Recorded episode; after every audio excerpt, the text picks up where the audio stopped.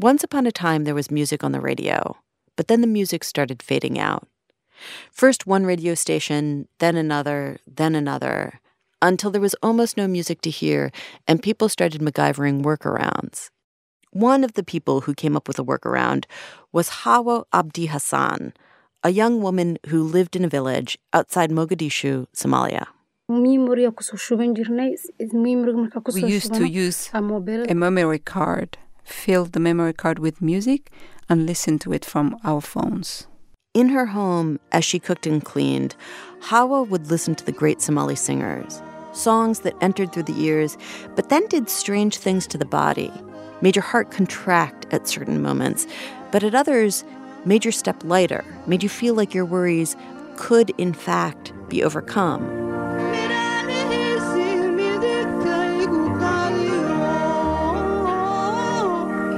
My favorite songs is one of the songs sung by Khatra Daher. Can she sing a teeny bit of it? Heestaas wax yar ma nooga qaadi kartaa? labadiis doorte isku laabahade And truly, in Somalia during the 2000s, there were many things to worry about. Even the act of listening to music off a memory card was something to worry about, which is why Hawa was careful.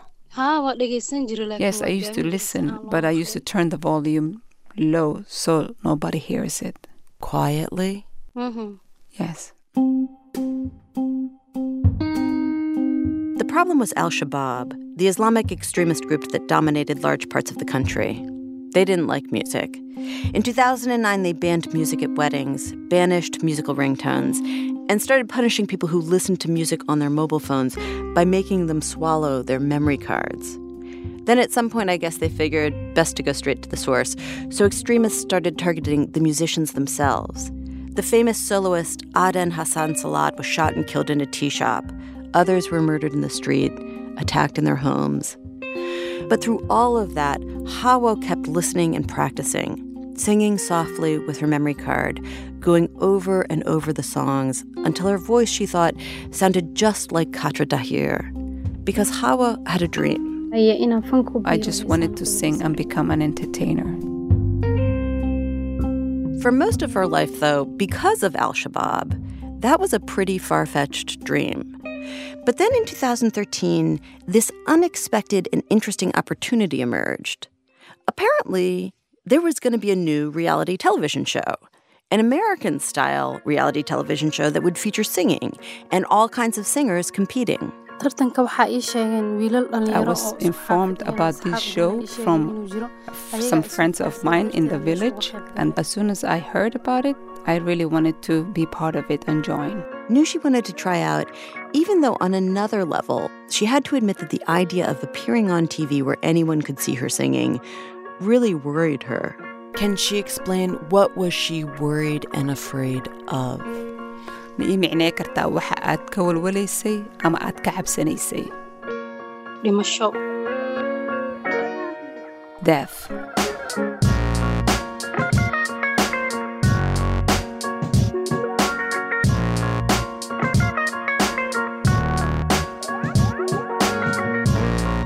This is Invisibilia. I'm Elise Spiegel. And I'm Hanna Rosin.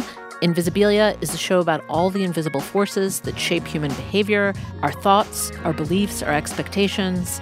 And today we're telling the story of a life and death reality show in Somalia. But not just any old life and death reality show. This was a carefully planned international operation designed to influence the politics of Somalia. Part of something we're seeing more and more of in the world today foreign powers using popular media to influence the emotional climate and therefore the politics of another country. Today, we document an effort like this in Somalia, and we ask the question can a reality show and telling a certain kind of story call a different kind of reality into being? Stick around.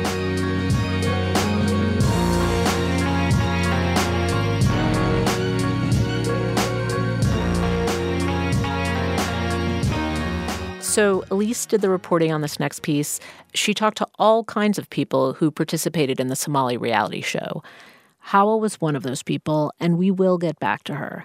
But Elise starts with an American who was there for much of the story and helped us report it Rupa Gogineni. When she was a sophomore at UPenn, Rupa fell in love with a world that had ceased to exist, fell immediately and hard in her late morning history class. Her professor had dimmed the light so he could show a photo essay he'd done in the late 70s. There on the screen was image after image of what looked, at least to Rupa, like paradise. This beachside city, all of the homes are made of white coral, and there's flowers everywhere, bougainvillea pouring over walls, and it's breathtaking. But it wasn't just the physical beauty of the place.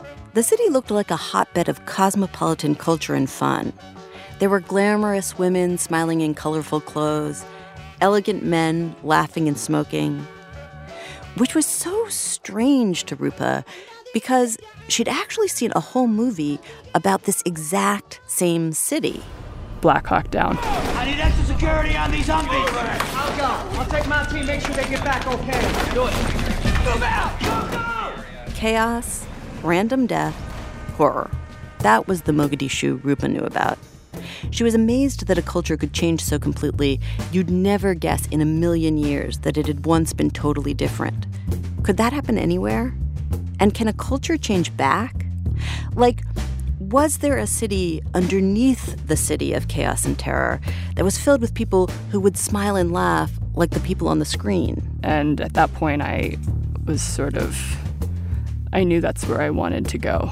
So Rupa graduates, moves to East Africa to become a photo and video journalist, and starts researching Somalia stories. And she finds plenty. There are all kinds of people like the ones in the photos doing interesting, non terror related activities. But editors weren't buying. They only wanted pirates, terrorism, and warlords. And I felt pretty frustrated. So when I got the call, it was a pretty alluring prospect. The call was from a friend of a friend who was involved in this very unusual communications company. One of the companies Rupa privately thought of as communications mercenaries because they were hired to tip the balance in conflict situations and war. The company was doing a project which, at least on its face, sounded to Rupa slightly preposterous. He was like, We're making a TV series in Somalia a la American Idol. Um, are you interested? But this wasn't just any American Idol style reality show the man was working on. It was an American Idol style reality show whose explicit purpose was to fight Islamic terrorism. So, this is the document that I was sent a few days after Communications Goals. Several days after the call, Rupa got this memo from the company contracted to make the show. It was a series of neat bullet points explicitly stating the purpose of the program undercut messaging and brand appeal of armed extremist groups, present resurgent culture due to increasing political stability. See, by this time, 2013, Al Shabaab had been mostly pushed out of the capital, Mogadishu, and there was a small flicker of hope in the air. There had even been an election, though not a fully democratic one, but the situation was far from stable. The government at that point didn't have a huge amount of legitimacy. The new government that had been elected had UN backing, but if it was going to survive, it needed to prove itself to the people. Show them that Al Shabaab no longer had power, so they were no longer living in a world where they could be brutally murdered for singing a song, but also that there was a new and beautiful path forward a modern, well functioning society was finally within reach. Hearts and Minds. Hearts and Minds from the 21st century does involve TV, radio, Snapchat. Also involves, um, you know, what's what we call today fake news. The toolkit is phenomenally more interesting. This is Ben Parker, who was director of communications for the UN in Mogadishu at the time. It was the UN that was behind the reality television show. They provided the money and support to the company that had reached out to Rupa. They'd been tasked, as Ben told me, with supporting the Somali government, and a reality show seemed just the ticket. The beauty of the reality show is that the form itself achieves some of your goals. See, a reality show has many important elements that quietly but surely communicate to the audience important Western values. There's voting, there's individual expression. So even in its form, it communicates a very different way of being. Remind people who had every reason to despair that you could be creative and fair, and also a judging panel that was able to be frank and not biased, mm. involving men and women. And, you know, there was so many ingredients go into this because people, it was also an extremely corrupt country. Anyway, we thought a show involving singing would make people happy and proud and would defend them psychologically from Al Shabaab. This kind of indirect political messaging, Ben told me, is increasingly popular. Those working in conflict, modern conflict now, are less and less convinced of the value of weapons and more and more convinced that other approaches can deliver the dividends. As a journalist, Rupa had always been very wary of the strategic communications community, or stratcoms, as it's called by people like Ben. But the upsides in this case did seem to outweigh the downsides. Rupa had a chance to make a difference, return Mogadishu to its former glory. I mean, it sounded really exciting. So Rupa signed up. How familiar were you with reality shows when you said yes? Not at all. I don't think I'd ever seen American Idol. And so Rupa did what many anti extremist crusaders have doubtless done before her though probably for slightly different reasons. She binged watched American Idol. The pressure to shine each and every week is relentless. What have you decided? This is American Idol. Were you just like, oh yeah, this is so going to fight Islamic extremism in Somalia?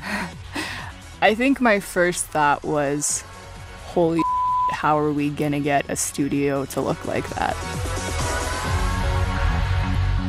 But even though the idea of producing a Simon Cowell worthy set was daunting, Rupa's binge watching did yield a useful insight. What this was all about, she decided, was emotion. People like reality television, whether it's a show like American Idol or The Real World, because you see people being vulnerable. What she needed, Rupa decided, was a mean judge. A mean judge would produce fear, which would produce struggle, and eventually joy. With those emotions, Rupa figured she would own the audience, which of course is what Rupa needed to do to get Somalia to a better place. So essentially, like the kind of Russian nesting dolls that you're building are you need to provoke real emotion in the context of a fake reality show so that you can change reality in the real world. Right. It's a lot of dolls inside other dolls.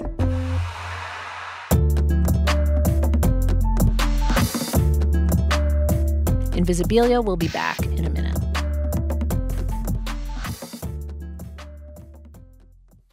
Support for this podcast and the following message come from Discover. The traditional first anniversary gift is paper. Most couples aren't gifting each other stationery, but Discover is following this anniversary tradition for its new card members. At the end of your first year, Discover will match all the cash back you earned, dollar for dollar. No caps and no catch. That's a paper anniversary gift in the form of a cash back bonus. Learn more at discover.com/match. Cashback match offer only for new card members. Limitations apply. Support also comes from TIAA. In the past three years, TIAA has shared $10 billion in profits, not with shareholders, but with participants, TIAA retirement plan customers. And for years, it's provided personalized financial advice at no extra cost, regardless of the size of their accounts. TIAA gives back to participants so participants can give back to the world. Learn more at TIAA.org. Hey, everybody, just wanted to let you know that Hanna and I will be on another fabulous NPR podcast on March 16th. It's Been a Minute with Sam Sanders. I'm mostly just excited to have Aunt Betty say our names. Find It's Been a Minute on the NPR One app or wherever you get your podcasts. Welcome back. This is Invisibilia. I'm Hanna Rosin. We're telling the story of a reality TV show that was created to fight Islamic extremism. The show, called Inspire Somalia, was funded by the UN and it included not just a singing competition, but a poetry competition, because poetry is incredibly popular in Somalia, and a Shark Tankish business pitch element. Elise continues the story with Mohamed Yahay, or Mo, a Somali born man who was hired to do the logistics. The first thing you need for a reality show is contestants people who sing and perform and pitch business ideas in a way that makes the audience fall in love. The job of finding those people fell to Mo Yahay, and he was ready to do it. There was just one problem he felt with this entire project. This is probably going to get somebody killed. um, I think that was one of the first things that came into my mind. Like most Somalis, Mo knew people who had died in the civil war. So he had a deep appreciation of exactly how devastating the wrath of al Shabaab could be. And while the Americans shooting the show could be protected, surrounded by armed men from the moment they set foot in the country until the second that they left. It was the people who couldn't load themselves onto a plane after the show wrapped that really concerned Mo. He was worried about the contestants. I was constantly worried about after they leave and after the program is done, what is going to be the outcome for these people? Or are they going to be identified at their house while they are they are back to their lives and doing whatever they do, called and threatened, and certain actions might be taken upon them um, because of what we have presented. That was one of the main things that more or less kept me at night. But still, Mo had sympathy for the project. He wanted his country to get to a better place. So he tried as best he could to make it work. One of the first tasks, obviously, was to hold open auditions.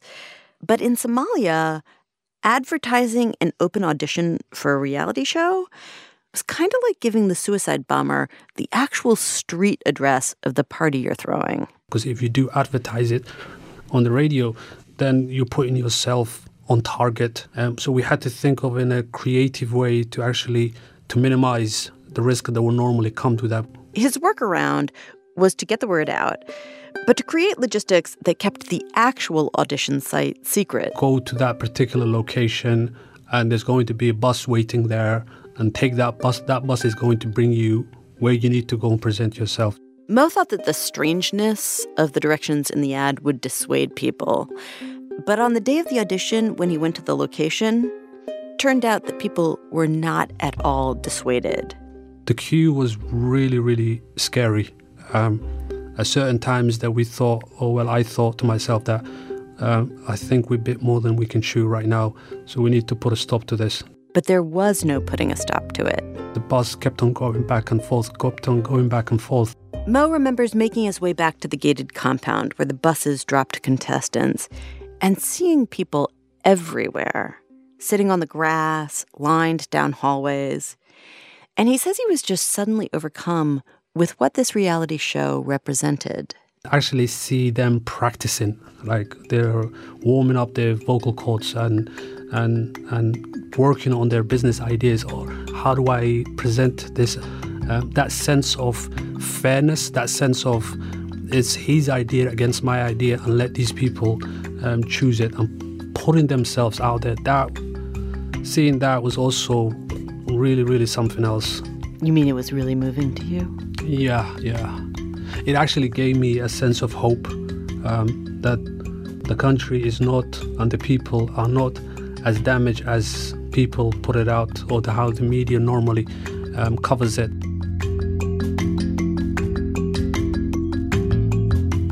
Maybe Mo thought this reality show could help change things.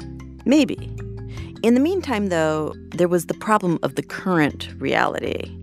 Which is why, though he couldn't disclose that the show was funded by the UN, because if UN ties leaked out, they'd all instantly become targets, Mo and Rupa did make sure contestants were told just how public this reality show they wanted to join would be. We identified it crystal clear that it was going to be on TV, radios, and all the broadcasting and channels as we had at that time. Mo knew that every Somali would understand from this simple description exactly how dangerous it was for them to participate.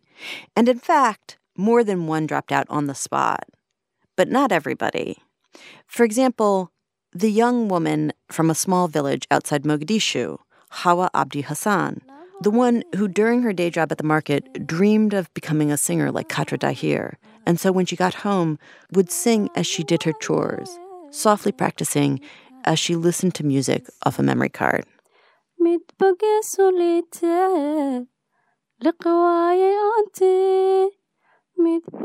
It hadn't been easy for Hawa to convince her family that showing up for the audition was a good idea. They feared that being associated with the show would put her life at risk. Yes, my mom tried to stop me, told me, you can get killed for this. But I told her, it's okay, don't stop me. You know, what's meant for me will happen. Did you get permission? Yes, she gave me the permission.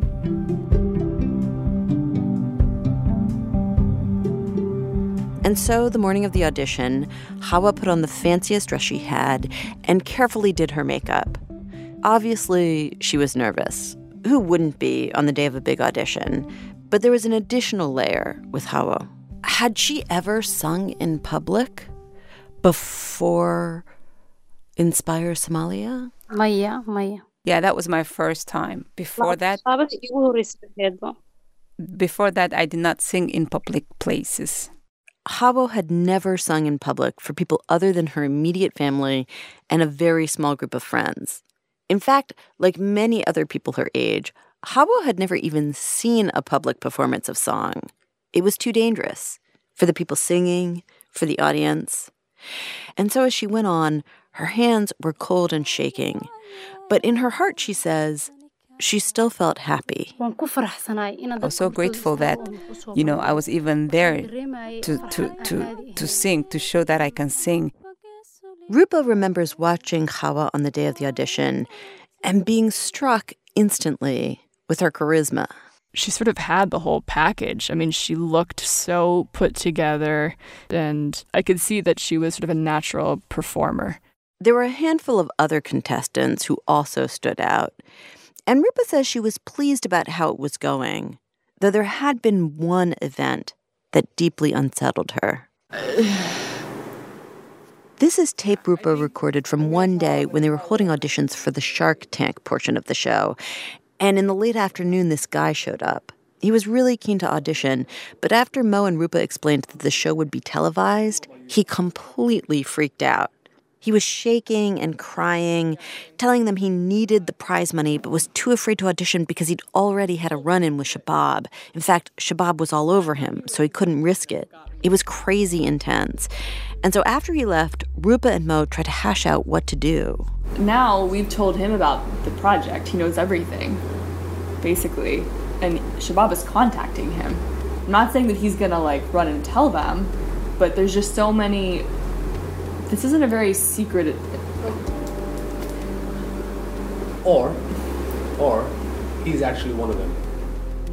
Maybe, Mo said, the man was actually an Al Shabaab plant, there to suss out the scene so they could plan a better attack. It seemed very possible to him. And actually, after the incident, the security people Mo had hired followed the man home and identified him, then told Mo that the man was a Shabab member, but was trying to find a way out. That's the reason why I'm taking all these precautions. I'm constantly outside speaking to the security. I don't know about you, but I am definitely shaking. I'm shaking. Yeah, same.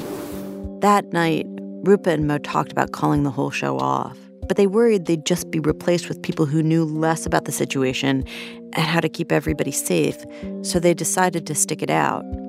Turned out, though, they weren't the only people with second thoughts. How many people have dropped out of the show? Dozens. Four days before the shoot, Rupa and her director, Trevor Snap, recorded this conversation. By that point, it was clear that though many Somalis would audition for a reality show, very few would actually put their lives on the line. People were dropping left and right.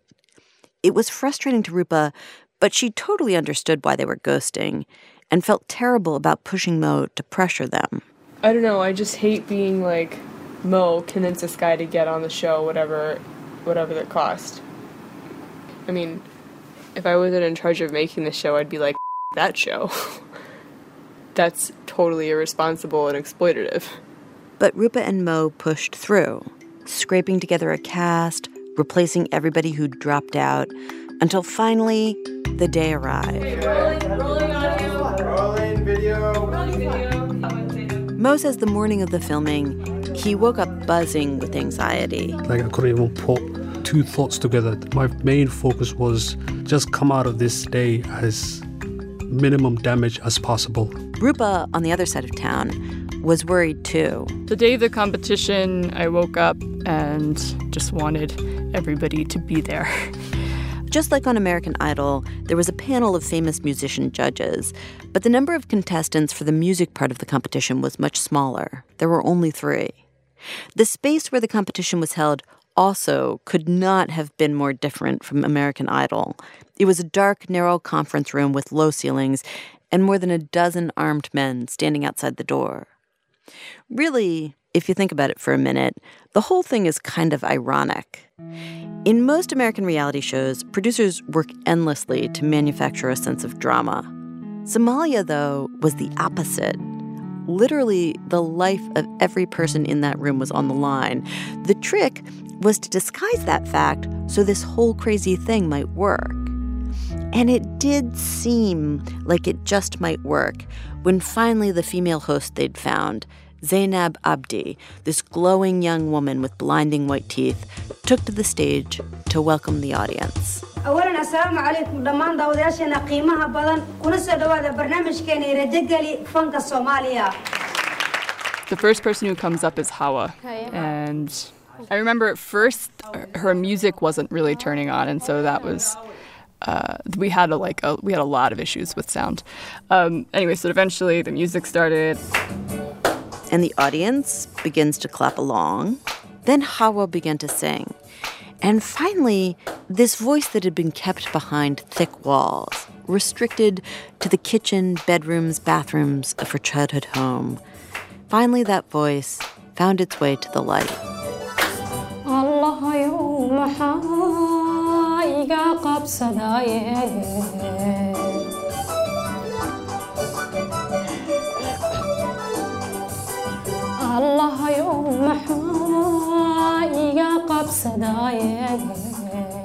True, there were a dozen men with guns standing just outside the door.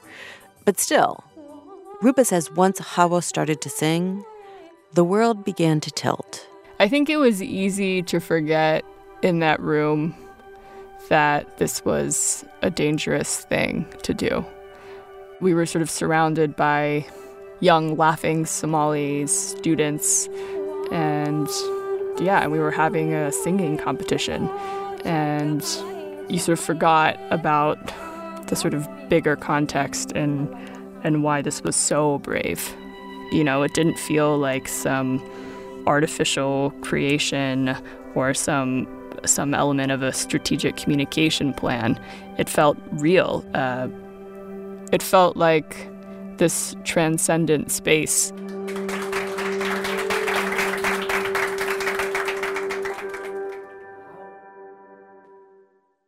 Of course, it was an artificial creation, a carefully designed and orchestrated operation funded by the UN.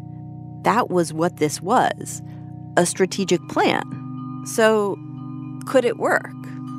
Can a reality show change reality? Can you call a different world into being by telling the right story? It turns out this question has been systematically studied. I'm very interested in how we make the normal. How do we make the normal? How do people come to see the world around them as an unremarkable fact, the way things are and should be? Betsy Levy Paluck, a psychologist at Princeton University, has tried to answer this question by studying the media. And the study of media influence actually stretches all the way back to the Second World War.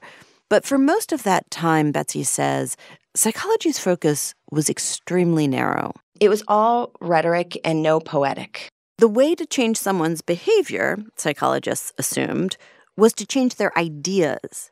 And you did that through argument or rhetoric. But starting in the 90s, Betsy says poetics started gaining ground because psychologists realized that people consumed stories in this qualitatively different way. Their defensiveness is disabled. Their counter arguing is um, is at rest. See, when you're listening to a story, like for example, the one you are listening to right this minute, there are so many things that you have to do to keep up. We're trying to do a lot of things. We're trying to picture what's going on, anticipate what will happen next. It really engages us to, to listen to a story, whereas um, we're engaged in different ways when we listen to an argument. We assess whether we believe each ass- assertion and we measure up what we're hearing with what we think. What Betsy wanted to understand was whether this difference in how we consumed stories translated into any changes in what we thought and how we behaved. And so she decided to do an experiment. The study that I ran was one of the first studies to treat a radio program, a, a media intervention, uh, kind of like a, a medical trial. The study took place from 2004 to 2005 in Rwanda, a country still reeling from brutal genocide. Researchers had theorized that part of what had created the genocide was, in fact, the media, specifically a hate radio station called RTLM that encouraged violence in this very particular way. It set the tone. It communicated to people that this is something that the entire country is involved with right now, and that you would actually be on the outs if you were not participating in violence and, and looting. Um, so it seems as though people could behave in violent ways, not because there's animus and hatred in their hearts, but because they feel as though that's what is expected. Betsy wanted to see if you could move behavior towards greater tolerance if you had those messages embedded in a similar way in a different popular radio program so she hooked up with this organization that was in the process of creating a new radio soap opera, a Romeo and Juliet style romance between a boy and a girl from warring ethnicities. And what Betsy found after a year of studying communities randomly assigned to listen to the soap opera? What it boiled down to was that despite the fact that people loved this program, it did not change how they personally felt about violence and reconciliation. But they did state that the, the program changed the way they thought about Rwandan society and about what Rwandans in general should do now. So it didn't change their beliefs, but it did change their perceptions of norms. And at the same time, it changed their behavior, which is why I thought that this was something significant. Let me repeat that. It didn't change their beliefs, it changed their behaviors by changing what they considered to be the social norm, what they thought their neighbors believed and did. That is a sobering idea. Yeah. This is a very uncomfortable thought. We like to think that all of our behaviors flow from our convictions, and what we do is a reflection of who we are and what we think. But we're constantly tuning ourselves to fit in with the social world around us oftentimes in ways that we can't even identify. We're just trying not to stand out. So, what this work suggests is that if you change someone's perception of what constitutes the social norm, like you convince people that the world is safe enough to sing in public, even though in reality there are a dozen armed men standing just outside the door, then you might just change what they actually do in their day to day lives. They might, after seeing such a show, themselves decide to attend a concert because clearly it's safe enough. Or maybe they decide that they too will start a business. And in that way, you move the needle. Now, Betsy hasn't specifically looked at reality television, But she says reality shows and radio soap operas are similar. It's all storytelling. You know, it's people's stories, it's it's their lives, it's narrative. Do you think the governments should be doing these kinds of interventions? I think that they should. It depends on what kind of government, but governments that are accountable um, could be very good agents to initiate programming like this. Do you think that foreign governments should be doing these kinds of interventions? um,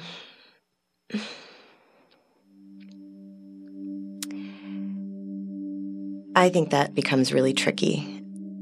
But foreign governments are doing these kinds of programs. The UN is doing these kinds of programs, the US. And of course, last year, there was the small matter of the Russians and the US election. There's been a lot of debate about how much Russian tinkering actually affected things. But to Betsy, it's not at all hard to guess what they were going for. I think in, in some ways they really purposefully engineered new perceptions of how common interracial strife uh, was, or or how um, pervasive hatred for Hillary Clinton was. That is norms engineering. Uh, that that right there, um, you know, comes straight out of the dictator's playbook. Straight out of the dictator's playbook and into American life. An emotional terrorist attack concocted in Russia.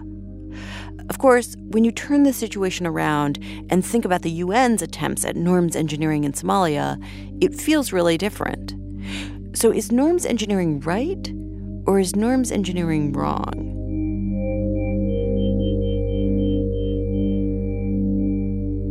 Invisibilia will be back in a minute. Support for this podcast comes from Google Cloud. Did you know that college players who wear a number one jersey dunk the most, or that juniors block the most shots per minute? During March Madness, the NCAA is using Google Cloud to turn more than 60 years of data into insights and answers. Now, you and your business can do the same. Know what your data knows. See how at g.co slash March Madness. Google Cloud, the official cloud of the NCAA. Support is also brought to you by SimpliSafe. SimpliSafe security systems are designed to protect your home in any situation. Even if you lose your power, internet, or your phone line, SimpliSafe will help keep your family safe. SimpliSafe systems are self-installed and completely wireless, designed to disappear into your home and provide 24/7 protection, all without annual contracts. Learn more today about how SimpliSafe can help protect your home at simplisafe.com slash invisibilia. Hey, want to tell you about another podcast we love. It's called Planet Money, and it is not just about money. Planet Money gets intimate human stories that explain big ideas. So give it a try, NPR One or wherever you get your podcasts. This is Invisibilia. I'm Hanna Rosin. Today we're looking at the relationship between the stories we tell and reality by telling the story of a reality TV show. Inspire Somalia was funded by the UN. Its literal goal change reality for Somali citizens by undermining Islamic extremism. So, Elise picks up the story in the middle of the singing competition.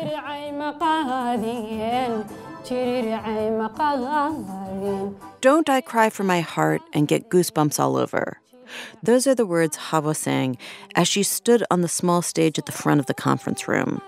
In the video of her performance, you see she slightly sways as she sings. She looks the way she felt, like someone who has finally been able to do the thing she's always dreamed of doing. After Hawa, the two other contestants had their turn, both men. One had a father who was a famous musician, and the second, Mustafa, was a well trained musician who'd actually composed his own song.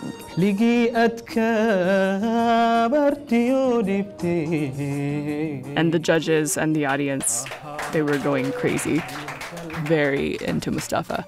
After they finished, came the part of the show that was supposed to serve as a democracy demonstration the voting. Ballots were distributed to the audience and judges, and for a minute, the room was quiet.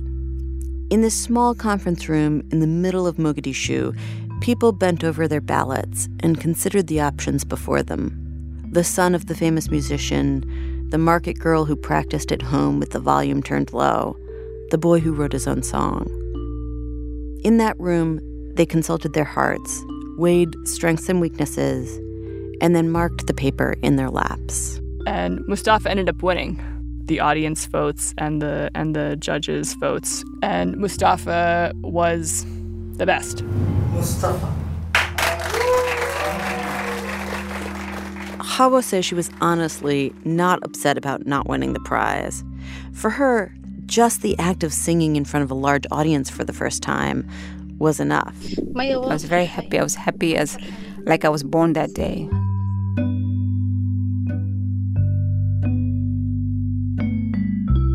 In the end, Inspire Somalia aired on many different Somali television and radio stations, and the response, according to Mo, was powerful. As soon as the show finished airing, he says he got a call from one of the managers at the main television station. He said that people kept on calling them and saying that when is the next one going to come? Can we have more? My audience are asking me, they want to see more of these people present. Can we get more of it?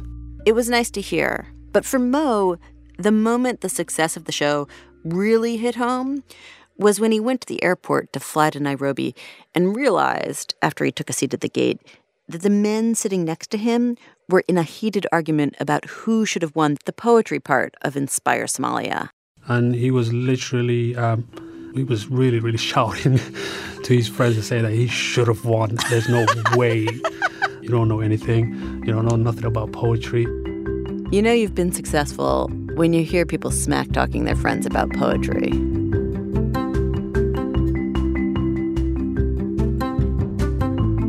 In fact, Hawa is now a bit famous. She told me people occasionally recognize her on the street. But more importantly, she's been able to become an actual singer. She has a job singing with a professional choir. Because Shabab is still a force in Somalia, this means she's still at risk. She says she tries not to worry too much, but is often spooked when she sees a car slow down when she's walking. Yes, it happens a lot. My heart like starts pumping. My heart starts beating fast. She says she hears the same from other contestants who participated in Inspire Somalia. Most of the time, they watch behind their backs. But though there have been serious threats, as far as we know, no one's been hurt. And for her part, Hawa seems unwilling to retreat from the line of fire. You get the sense that she will take her singing career as far as she can. It's like the experience of being able to express herself in public has changed her, and now, no matter the costs, she's ready to sing. Yes, it is dangerous. But if the young person doesn't stand up for his country and do what's right, how is he, how is he helping his country? Even Mo, the man who originally thought this whole thing was just a very efficient way to get a bunch of innocent people killed, said the experience made him hopeful. There is another alternative that is on the table. It doesn't have to be as business as usual. Things can change, but it just requires a bit of courage as well as a lot of creativity. Which brings us to the final and maybe most important question Did this reality show, all the risk and trouble, actually change reality? It would be impossible to make the case that Somalia is a completely different country now. It isn't. But there have been some real changes. I heard a wide range of opinions about how to characterize things there, which means, of course, that I have a wide range of options in terms of how to tell the end of this story to you. I could choose, as most Western media does, to focus on the negative like how several months ago, Al Shabaab staged a massive attack in downtown Mogadishu that killed more than 500 people and created a scene of terrible devastation. Choosing to tell that story would reinforce to you that problems are intractable, that things don't change very much, and when they do, it's not because of a reality television show. And that's true. Or anyway, it's as true as any story is true. It's partially true. But that's not how I'm going to end this. I prefer a different partially true story, one I heard from Mo, which is that though progress in Somalia is slow, it's real. There is a sense of life, there is a sense of uh, business or integration that is taking place. Um, and all this is just on the sheer will of the people. They're desperate to actually move things forward and get and get into a, a better position for the country. Rupa seems to agree. Though she doesn't think Inspire Somalia can be seen as the cause, she would never claim that kind of credit for it. She did have this to say about the place she first fell in love with as a sophomore in college. It feels like the city has been reborn. One small piece of evidence of that change has to do with music, as Mo told me. Today, is it possible to hear singing in public? Yes. It's one of the things that I can actually say that has substantially has a huge change into the ground. These days that every cafeteria has radio playing, music's playing, yes. And what does it mean to you personally to hear music in the streets? Progress. In fact, we wanted to share with you a small bit of that progress in musical form. So a few weeks ago, we asked a producer in Mogadishu to go out and find us music to record. That's what we offer you now. A song recently performed at a hotel cafe in the Lido Beach area. It's such a small thing, a song. But listening to it, I can't help think how many people were required to make it happen. The singer, of course, and also the cafe, but there were likely other people behind the song as well. Forces large and small, seeking through the song to tell a new story. I imagine that new story spinning out of the singer's mouth, floating through the air, bending all the norms around it, shaping them subtly with the curve of a musical phrase.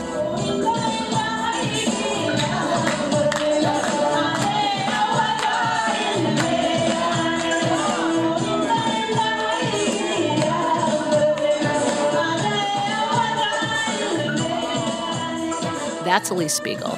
Stay tuned for a sneak preview of next week's episode. Here is Somali musician R. Monta.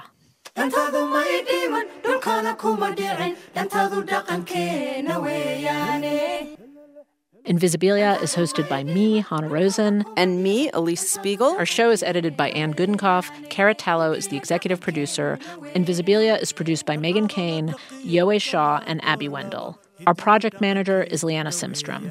Lulu Miller is a contributing editor. We had help from Alex Cheng, Rebecca Ramirez, Mark Memmott, Micah Ratner, Bryn Winterbottom, Hillary McClellan, Nancy Shute, Meredith Rizzo, Mark Silver, and Will Dobson. Our technical director is Andy Huether, and our vice president of programming is Anya Grundmann. Special thanks to Abdurazak Dorhe, Trevor Snap, Deka Salhan, Mohammed Abukar, Hassan Abukar, Faduma Ibrahim, Louis Brook for his helpful insights, and Rupa Gogineni for gathering tape and sharing her recordings. Also, thanks to Vic Sohoni from Ostinato Records for letting us use songs from Sweet as Broken Dates, and R. Monta for his beautiful music. Additional music for this episode from Blue Dot Sessions. To learn more about this music and see original artwork from Sarah Wong for this episode, visit www.npr.org slash invisibilia. Next time on Invisibilia, when CeCe Wong first met the man who was renting a room in his mom's house, he thought it was nice for her to have some company. But then CeCe started to notice some weird things. All the things we talked about uh, in the letters or the telephone calls. He knew everything about us. But he didn't say anything to his mother, even after he got a strange phone call. I said there was something really funny. Somebody uh, called, asked if this is station 57. And uh, Mr. Drew said, no, it's not funny. This is uh, station 57. What is not said in our relationships and the misunderstandings and mysteries that can follow. That's next time on Invisibilia. And now, in honor of this musical episode, a musical moment of non Zen. I feel really compelled to sing for you now, um, but maybe I won't. Please. Okay. I have a little auto. It's cute as it can be. And when I drive around in it, I'm very, very happy. I have a little auto. Join us next week for more Invisibilia. Hey, so in addition to our stories, Invisibilia creates all sorts of cool, original digital content around each episode on npr.org. Follow us on Facebook or Twitter to see photo essays, read Q&As with our experts, and learn more about the topics we discuss every week. You can also sign up for our newsletter at npr.org slash newsletter slash invisibilia.